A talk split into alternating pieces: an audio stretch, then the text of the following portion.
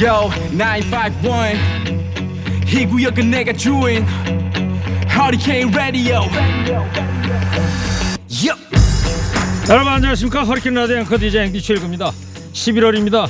힘차게 출발하시죠.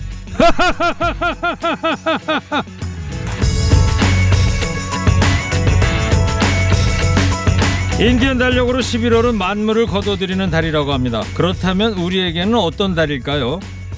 단풍이 절정인 달 그러나 생애 정점을 찍은 다음 겸손히 내려가야 하는 달 그렇게 쓸쓸히 지는 낙엽을 보며 욕심을 줄이고 마음을 비우기 알맞은 달 어떻습니까?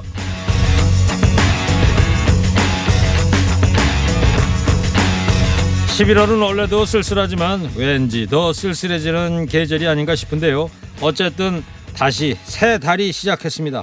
우리에겐 서른 번의 낮과 서른 번의 밤이 다시 주어졌죠. 한 달 뒤에 후회 없이 보냈노라고 말하기 위해서 오늘도 잘 살아가고 계십니까? 11월 2일 월요일 시동 거셨습니까? 출석 체크하면 행복입니다 여러분. TBS 앱 50원 유료 문자 샵 연구일로 출첵 문자 보내시기 바랍니다. 좋은 음악 고랄 뉴스 연중 무휴. 허리케인 라디오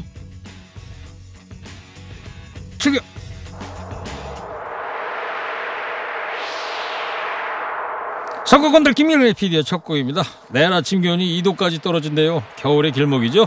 스티브 밀러 밴드 Winter Time. 어우 추워.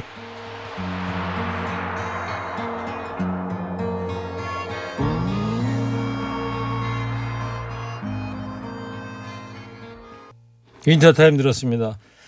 오남매 마사이님께서 출첵합니다. 저 집배원인데요. 이제 월동 준비해야 하나 봅니다. 그렇죠. 조금 있으면 또 7일 날이 이제 동지 아니겠 입동이죠 입동. 예, 이번 토요일 날이 입동이고 조금 있으면 또 얼음도 얼고 겨울 다가옵니다. 김장도 이달 중순이면 다들 하셔야 될 것 같고요.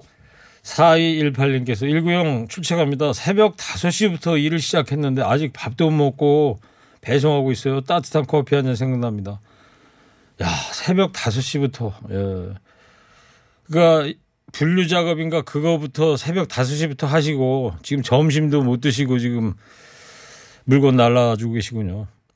두 분께 커피 보내드린답니다. 따뜻한 커피입니다. 힘내십시오. 서울시내 교통 상황입니다. 박선영 리포터 전해주세요.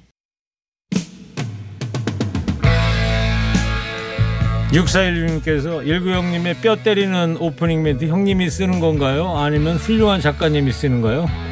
다 아시면서요. 네. 김영지 작가가 쓰는 거예요. 무당 멈추지 말아요. 들으시고요. 허리케인 데스크 하겠습니다.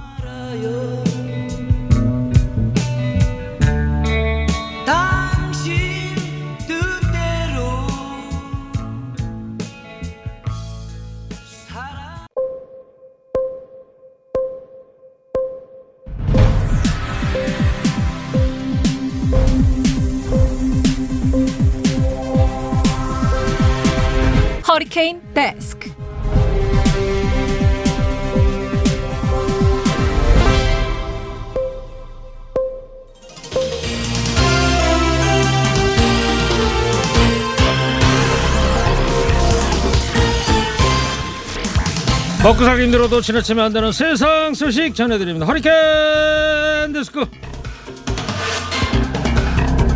첫 번째 소식입니다. 정부가 코로나19 확산 방지를 위한 사회적 거리두기를 현행 3단계에서 5단계로 세분화한 개편 방안 발표했습니다.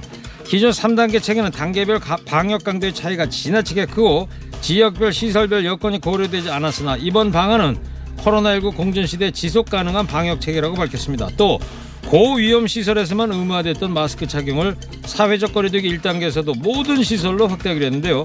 유흥시설, 노래연습장, 식당, 카페 등은 물론 PC방, 학원, 목욕탕 등 총 23종에서 마스크 착용 의무화됩니다. 다만 음식 먹을 때, 탕 안에 있을 때 등에는 마스크 착용하지 않아도 됩니다. 야 이거 사우나에서 마스크 쓰는 게 가능합니까? 귀찮아서 어디 살겠냐? 불만이신 분들은 밖에 안 다니면 되는 겁니다. 이번 새로운 거리두기가 위드 코로나 시대의 방역과 일상 두 마리 토끼를 다 잡는 시작이 되길 바랍니다. 더불어민주당과 정부 청와대가 어제 고위 당정청 협의를 열고 재산세 완화 기준과 대주주 요건 기준 강화 등의 안건을 논의했으나 결론을 내지 못했습니다. 민주당은 중저가 1주택자 재산세 완화 기준을 9억 원 이하로 하자고 요구하고 있는데요. 공시가 9억 원은 시가로 치면 약 13억이죠. 정부와 청와대는 곤란하다 입장이고요. 또 정부는 주식 양도세를 부과하는 대주주 기준을 기존에 고수해오던 3억에서 5억으로 상향하는 방안을 제안한 것으로 알려졌으나 민주당이 여전히 2년 유예를 주장해 접점 도출에 난항을 겪은 것으로 전해졌습니다. 시가 13억짜리가 서민주택이냐? 서민 개미를 핑계로 한 보궐선거용 정책 후퇴다. 이런 비판이 나오는가 하면요. 급히 먹는 밥이 최악의 마련이다. 겨우 살아나기 시작한 우리 경제 활력을 꺾지 않도록 정책 탄력성 필요하다. 이런 의견도 있는데요. 허리케인 라디오 청취자 여러분들은 어떻게 생각하십니까? 다음 소식입니다. 대구의 한 육군부대가 인근 지역에서 코로나19 확진자가 나오자 외부인들의 출입을 통제하고 부대원들의 외출 외박을 금지했습니다. 영유에 거주 간부들에게는 일과 시간 후 외부인 접촉을 삼가고 숙소에서 대기하라는 명령이 떨어졌습니다. 하지만 정작 이 부대 지휘관이 부대를 벗어나서 외부인들과 골프를 즐긴 것으로 드러났습니다. 해당 부대는 확진자 접촉 장병이 음성 판정을 받은 데다 골프장 이용을 금지한 지침도 없었다고 해명했습니다. 하지만 코로나19의 잠복기를 고려하면 지휘관의 행동이 적절치 않았다는 지적이 많습니다. 부하들에게 외출 외박을 금지한 지휘관이 정작 자기는 나가서 골프 쳤다? 어떤 장병이 이 지휘관 믿고 따라가것이오? 코로나가 계급 가려가면서 바이러스 옮기는 게 아니지 않습니까? 이 와중에도 그렇게 골프 치고 싶으면 에? 옷 벗고 마음 편히 즐기는 거 강추합니다. 일본 당국이 도쿄올림픽을 염두에 두고 야구장 관람석을 80% 넘게 채우는 코로나19 실험을 강행해서 논란입니다. 교도통신에 따르면 가나가와현이 지난달 30일부터 사흘 동안 요코하마 스타디움에 많은 관람객을 입장시키고 코로나19 감염 확산에 관한 요소를 분석하는 실험을 했는데요. 실험 첫날에는 정원의 51%가 입장했고 둘째 날은 76, 마지막 날에는 2만 7,850명 입장해서 경기장 정원에 약 86%를 채웠습니다. 히데마사 도쿄올림픽 패럴림픽 조직위원회 대회 개최 총괄은 실험이 진행 중인 경기장을 시찰하고서 실제 자료나 대응을 일본이나 해외에 있는 분들에게 제대로 설명할 수 있으면 내년에 안전하고 안심할 수 있는 대회로 이어질 수 있다고 강조했습니다. 그러나 고이치 국립유전자연구소 교수는 자신의 트위터에 최악의 타이밍에서 실증 실험을 했다. 관객으로부터 사전 동의는 받았는지 궁금하다면서 비판했습니다. 그럼에도 불구하고 일본 당국은 비슷한 실험을 계속한다는 방침입니다.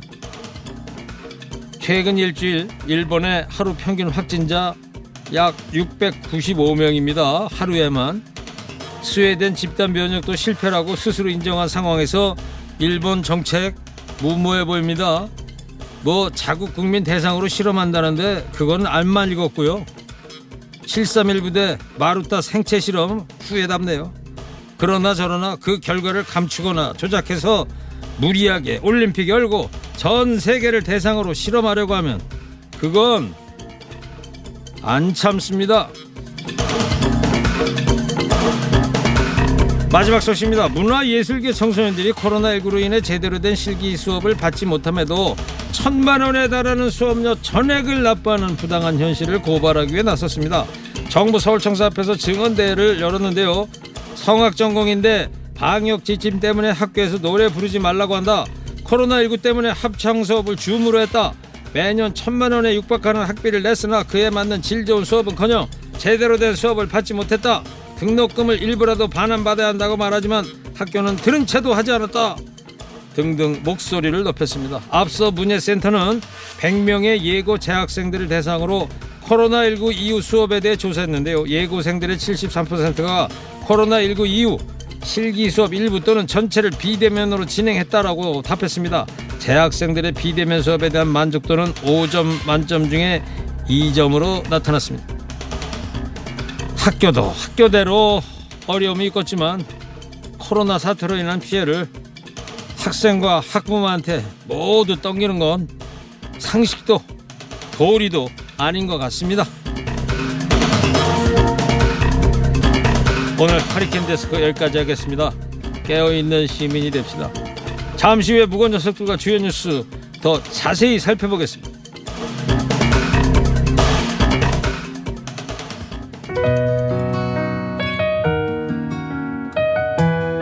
주현미 길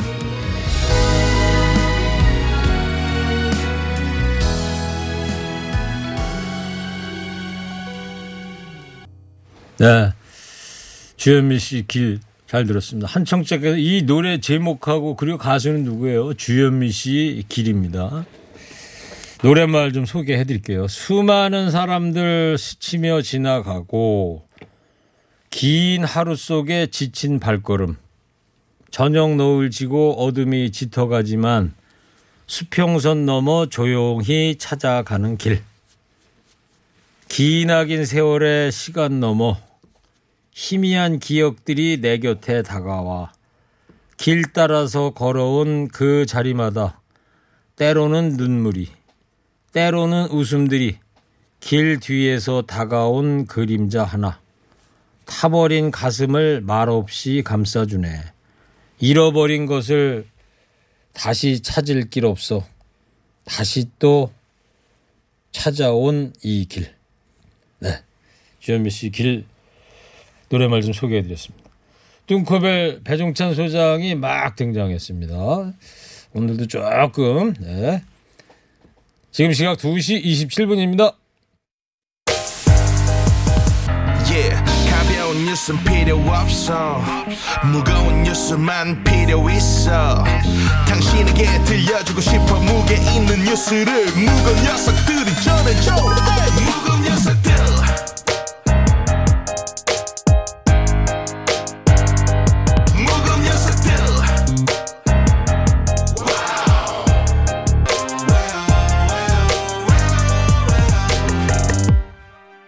무거운 녀석들, 가벼운 뉴스는 가라. 무게 있는 뉴스만 골라서 전해드립니다. 무거운 녀석들. 무게 있는 뉴스 전해줄 무거운 녀석 두 분 나왔어요. 뚱커벨 인사이트K 배종찬 소장입니다. 안녕하십니까. 시사계 선동영 박연미 기자입니다.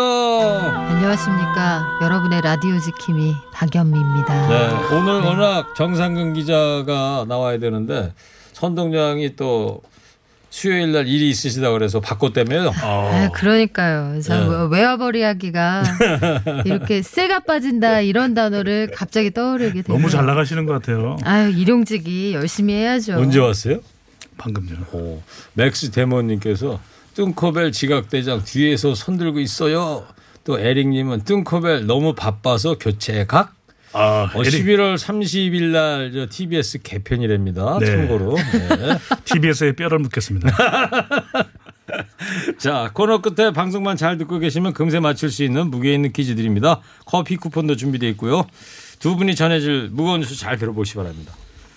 아, 조금 전에 보도 채널에서는 생방송으로도 쭉 중계 방송을 하고 그랬는데 이명박 씨가 조금 전에 재수감이 됐죠? 네, 이명박 전 대통령이 잠시 뒤에 동부구치소에 다시 수감이 됩니다. 서울중앙지검으로 이동하는 모습까지는 지금 사진과 영상으로 나와 있는데 중앙지검에 한 2시쯤 도착한 걸로 돼 예, 있더라고요. 도착해서 검찰에서 형 집행 절차가 시작이 됐고요.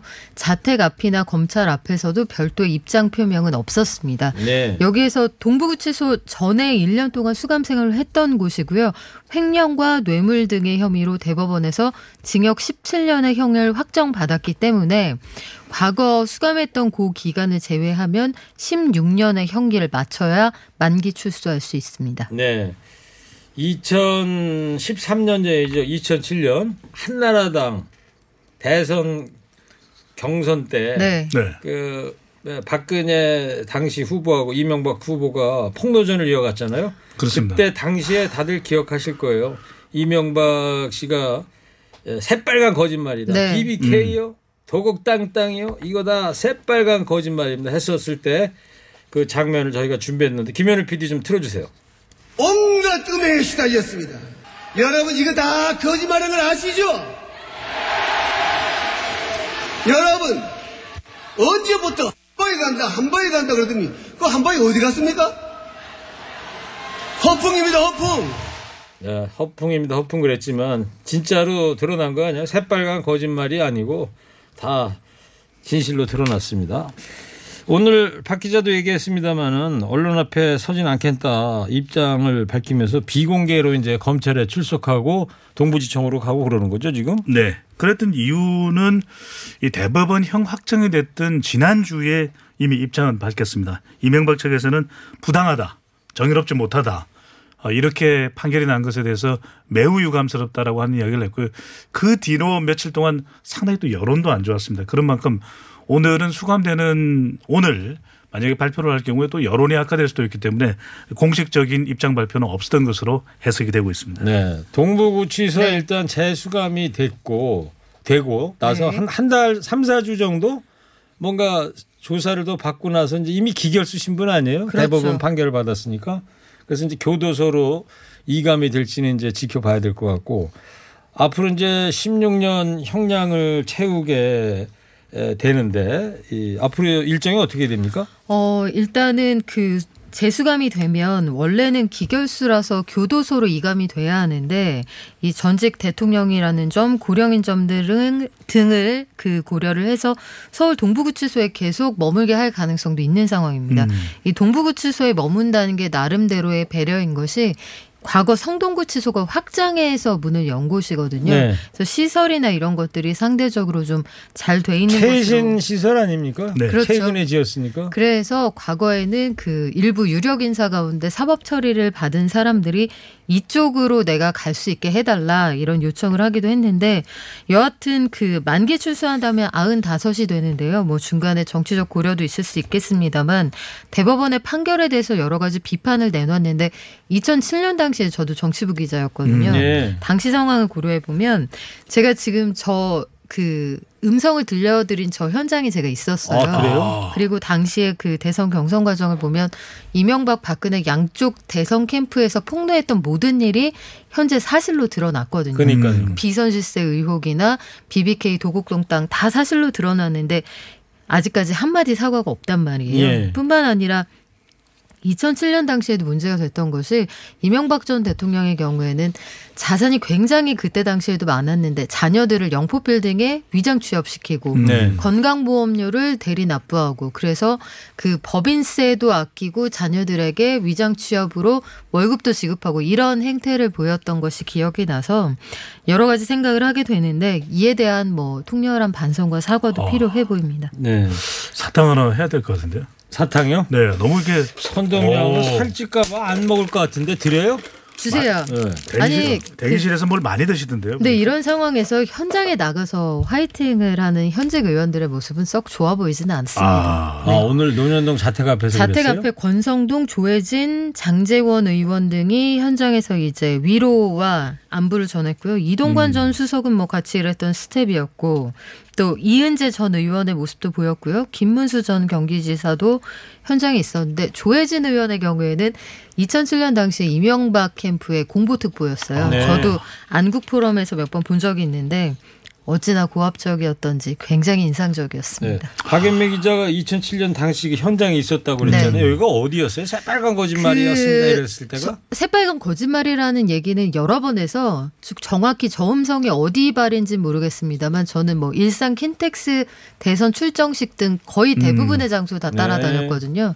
그래서 현장에 거의 항상 나왔던 레파토리가 저거였고 뭐 개인적으로 여러 가지 에피소드가 있습니다. 알겠습니다. 지금 현장 영상 보니까 어, 동부지청에 어, 동부구치소에 지금 막 도착하는 것 같지 않아요? 지금 저 장면이 동부구치소 정문 같은데 네, 네. 장면 자체가 막 도착했다네요. 아, 네, 지금. 예. 막 도착을 했네요.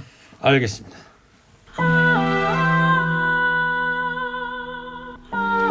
자, 더불어민주당은 내년 서울과 부산 재보선에 후보 내기로 이제 결정을 한 거예요. 결정을 했습니다. 이제 당헌을 바꾸는 일만 남아 있습니다.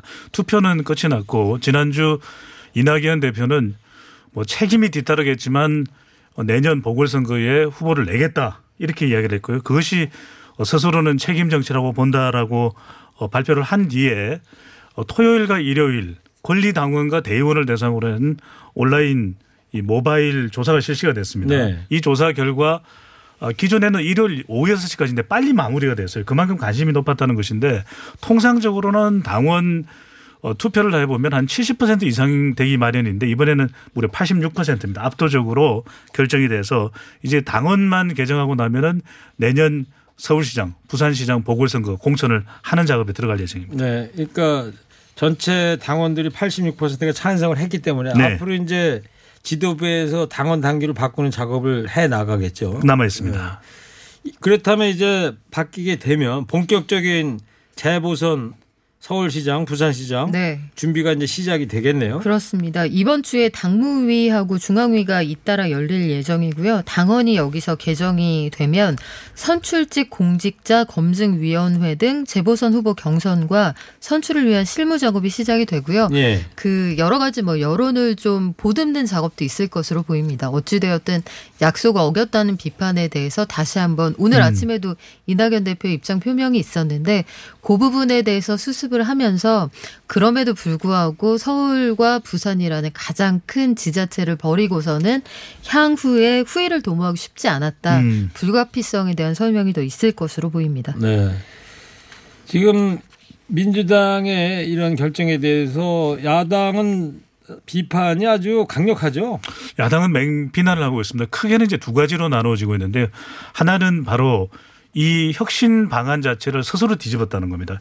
2015년에 더불어민주당 당시 어 문재인 당시는 이제 대표였습니다. 문재인 대표가 혁신 방안으로 만들었던 것이 우리 당 후보가 무리를 일으켜서 책임이 있는 경우에는 후보를 공천하지 않는다.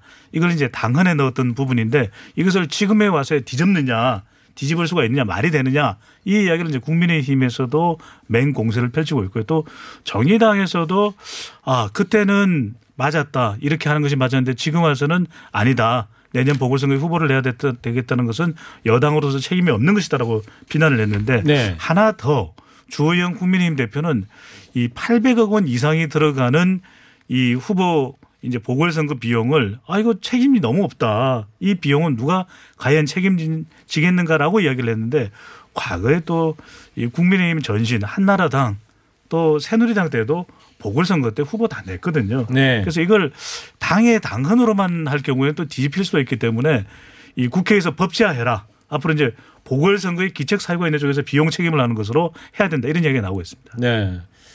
지금 현장 화면 보고 계신데요. 이명박 씨가 지금 서울 동부구치소에 도착을 했네요. 정문 네. 안에 들어가서 어, 검찰에서 제공한 차를 타고 노년 중앙지검에서부터는 이제 예, 검찰이 제공한 차를 타고 동부구치소에 왔는데 지금 막 정문을 통과하고 있습니다. 아까 제가 말씀드렸던 건 아마 선발대 차량이었던 것 같아요. 네.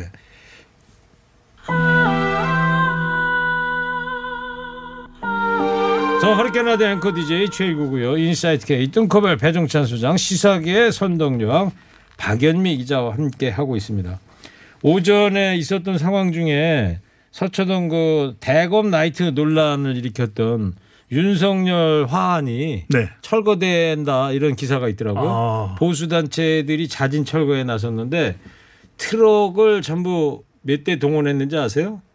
열 대 동원했다고 그러더라고요. 어. 열 대. 아, 정말 많았던 것 같아요. 화환이. 그 네. 현장 혹시 지나가다가 보신 적 있어요, 두 분은? 저는 얼핏 봤어요. 한 어. 줄 잡아서 한 100여 개는 되는 것 같더라고요. 100여 개, 한 300개 이상 네. 된다고 그러는 것 같은데요. 음. 네. 제가 최신 업데이트 상황까지 못 본 모양. 그럼 차량당 한 30개를 실을 수 있으니까 네. 큰 트럭은 한 10대가 필요하겠네요. 어, 그런 것까지 계산을 하십니까? 네, 트럭은 또 어, 가끔씩 보거든요. 이과 느낌. 어, 터럭으로. 네, 트럭. 터럭이요? 유산균 하나. 예. 감사합니다. 몇개안 남아가지고. 예. 자 검찰과 추미애 장관 사이의 갈등이 더 노골에 노골화되는 분위기예요. 네, 검찰 개혁에 시동을 걸고 나서 이제 줄곧 장관과 검찰 사이에 줄다리기가 있었는데 검찰 안에서도 의견 좀 나뉩니다. 여하튼 최근에 제주도의 한 평검사가 추미애 장관이 인사권 등을 남용하고 있다 이런 비판글을 검찰 내부망에 올렸더니 네. 관련해서 이 검사의 편을 들어주는 비판 댓글들이 한 200여 개 정도 그 아래 이제 추가가 된 거죠. 관련된 비판 글이 이어지기도 했는데 이게 200명인지 아니면 한 사람이 몇 개씩 쓴 건지 그것까지는 모르겠습니다만 추 장관이 이에 대해서 이렇게 커밍아웃을 해주면 개혁만이 답이다 이렇게 이야기한 데 대해서 검찰을 좀 찍어 누른다 이런 반발이에요. 네. 이에 대해서 뭐 여러 가지 의견이 있습니다만 여론이 뭐 썩 좋은 것 같지는 않습니다. 예. 커밍아웃이 좀 오늘 중요할까요? 커밍아웃 커밍아웃 중요합니다. 밖으로 나온다는 뜻이죠. 네. 어. 터져 나온다. 요거 중요합니다. 밑줄 몇 개 쳐요? 네, 뭐 댓글 200개라고 하니까 200개만 쳐볼까요? 200개. 아. 커밍아웃에 밑줄 200개 친다. 아, 음. 중요하다 이거죠. 2012년에 검란 재현 가능성을 말하는 의견도 있던데 지금 상황이 어느 정도입니까?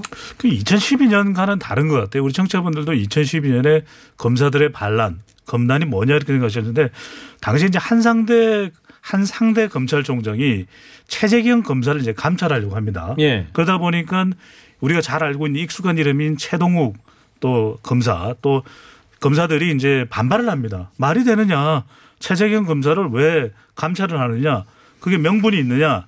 이렇게 되면서 이 검사 감찰과 관련 고위직 검사 감찰과 관련해서 이제 논란이 일어나면서 반발을 했고 결국 이제 한상대 총장이 이제 물러났는데 이번의 경우는 다릅니다. 그러니까 검찰 개혁으로 가기 위해서 추 장관의 스타일이 상당히 좀 거친 면이 있지 않습니까? 네. 그러다 보니까 추 장관 접근 방식에 대해서 아 이게 뭐 평검사의 의견에 대해서 커밍아웃이라는 이야기를 하는 것이 과연 이 법무부 장관으로서 적절한 거냐 여기에 대해서 나도 좀 못마땅합니다. 라고 하는 반발인 것이지 전체 2,800여 명의 검사 중에서 200여 명이 조금 넘는 숫자가 댓글을 달았다고 해서 그걸 검난이다. 이렇게 하는 이야기보다는 오히려 이렇게 하는 이유가 뭘까? 윤석열 검찰총장의 국정감사 이후에 검사들이 좀 결집하고 있다. 예. 이게 역시 또 어, 추 장관과 검찰의 충돌이라는 이야기가 또 나오고 있기 때문에 근데 이게 검찰 개혁이 추미애 법무부 장관이 약간 접근 방식과 스타일이 거칠다고 해서 우리가 무마될 검찰 개혁은 아니지 않습니까? 해야 되는 것이기 때문에 요걸 지나치게 확대해서 아 검사들이 총 걸기를 했다 이렇게 해석한 것은 좀 무리가 아닐까? 왜냐하면 우리가 뭔가 개혁하려다 보면 있을 수 있는 약간의 의견, 이견 으로 보는 것이 더 적당하지 않느냐, 적절하지 않느냐는 이야기가 나옵니다. 네, 진통 과정 아니냐 이런 말씀이에요. 네. 그죠? 그리고 청와대 국민청원에 커밍아웃 검사한테 사표 받아라 이런 청원이 올라왔는데 어제만 해도 20만 명 넘은 걸로 저녁 어, 네. 때 네. 30만이 오늘 넘게 동의가 아. 됐어요. 네, 오늘 오전 기준으로 보니까 29만 명을 훌쩍 넘었더라고요. 아마 네. 지금은 30만 명을 넘었을 겁니다. 그 검사들이 나도 커밍아웃 하겠다, 나도 커밍아웃 하겠다라며 음. 댓글을 남겼더니 이제 추미애 장관에게 반발해서 커밍아웃 한다고 하는 검사들 다 사표 받아라 이런 여론이 이제 비등하기 시작을 한 것이죠. 그래서 관련해서 현 정부를 지지하는 지지층들이 결집하고 있는 그런 양상인데 과거에 검사들이 집단 반발했던 사례를 보면 2003년에 노무현 정부 검찰 통제 방안을 강화한다고 해서 평검사 대표 40여 명하고 만났는데 네.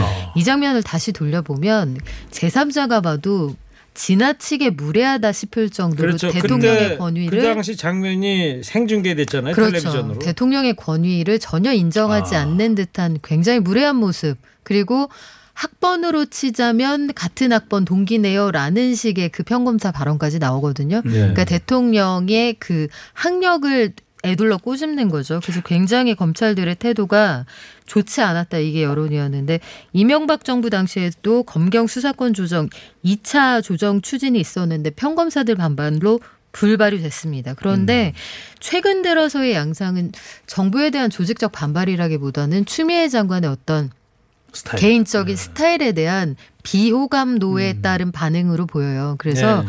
일반적으로 국민들이 보기에는 양쪽 다 너무 피로도가 높다는 거죠. 네. 추미애 장관도 그 언행을 좀 부드럽게 해주시면 좋겠고 검찰 역시 여기에서 검찰 개혁에 반발하지 않는다는 입장은 분명해줄 필요가 있을 것 아. 같습니다. 지금 김현우 PD가 네. 청와대 청원 봤는데요. 오. 33만을 넘었다는데요. 네. 동의한 분들이. 커밍아웃 검사에게 사표를 받으라가 33만 명을 예, 돌파했습니다. 예, 예. 자 배종찬 소장도 지금 저 김경래 PD의 음양 네. 독점권 청원 청와대 청원 좀 올리지 그래요. 어 아닙니다. 요즘에 일요일만 어, 토요일만 되면 응답하라 2020 할 때. 아닙니다, 아닙니다. 괜찮은 멘트를 했는데도 못난 놈 소리만. 그렇지 않고 지금 이 어려운 상황 속에서도 프로그램을 잘 이끌어가고 계시고 그렇죠. 그렇죠. 11월 아, 말이 개, 네. 지금 개편이라고요? 제가 네. 12월 1일쯤에 제 의견을 말씀드리겠습니다. 알겠어요. 네. 자, 청취자 여러분 방송만 잘 듣고 계셨으면 금세 맞힐 수 있는 무게 있는 퀴즈 드릴게요. 요즘 이 단어가 참 핫하죠. 자신의 정치적 성향을 이른바 이것한 검사들한테 사표받아야 한다 주장한 국민청원이 이 시간 현재 33만 이상입니다. 원래 이 단어는 성소수자들이 자신의 성 정체성을 공개하는 것을 뜻하는데요. 이 단어가 뭘까요? 뚱커벨 힌트 주세요. 아, 이 단어 설명할 때는 우리가 뭔가를 좀 이제는 알리다, 밝히다 아, 이런 것인데 아, 선덕 박연미죠. 네. 이제는 어, 천년 신라의 여왕임을 좀 coming in 할 때 안 됐습니까? 아 저요? in 맞나요? coming in? 저 밖으로 나온 지 한참 됐는데 제가 아웃한 지 한참 됐어요. 아, 아웃이군요. 네. in 아니고. 네. 알겠습니다. 50원 유료 문자 샵 영구오일 TBS 앱으로 정답 보내주십시오. 선물 준비되어 있습니다. 먼저요. 마음까지 편안한 소파 G2 가구에서 커피 기프트콘 한독 화장품에서 스펠라 여성용 화장품 세트를 더마 코스메틱 클라랩에서 멀티 시카 크림과 클렌징 폼을 파크론에서 우리 가족 건강 지켜주는 washable 온수매트를 전국 자동차 정비업체 판매 원바이오 케미칼에서 Q마크 품질 인증 온실가스 매연 감소제, 프리미엄 반찬 카페 찬상에서 신선한 재료로 만든 정성 가득한 반찬 세트를 자연과 과학이 만난 화장품 뷰인스에서 미세먼지까지 제거되는 이중 세안제 올인원 클렌저를 드립니다. 네, 지금까지 오늘 무게 있는 뉴스들 무거운 녀석들이 전해드렸습니다. 인사이트케이 배종찬 소장 시사계 선덕여왕 박연미 기자였습니다. 두 분 감사합니다. 무거운 녀석들!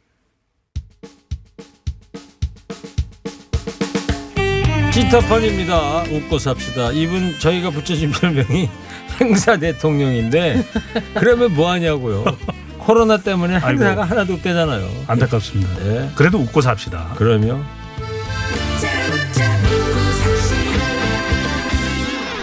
어차피 한번 왔다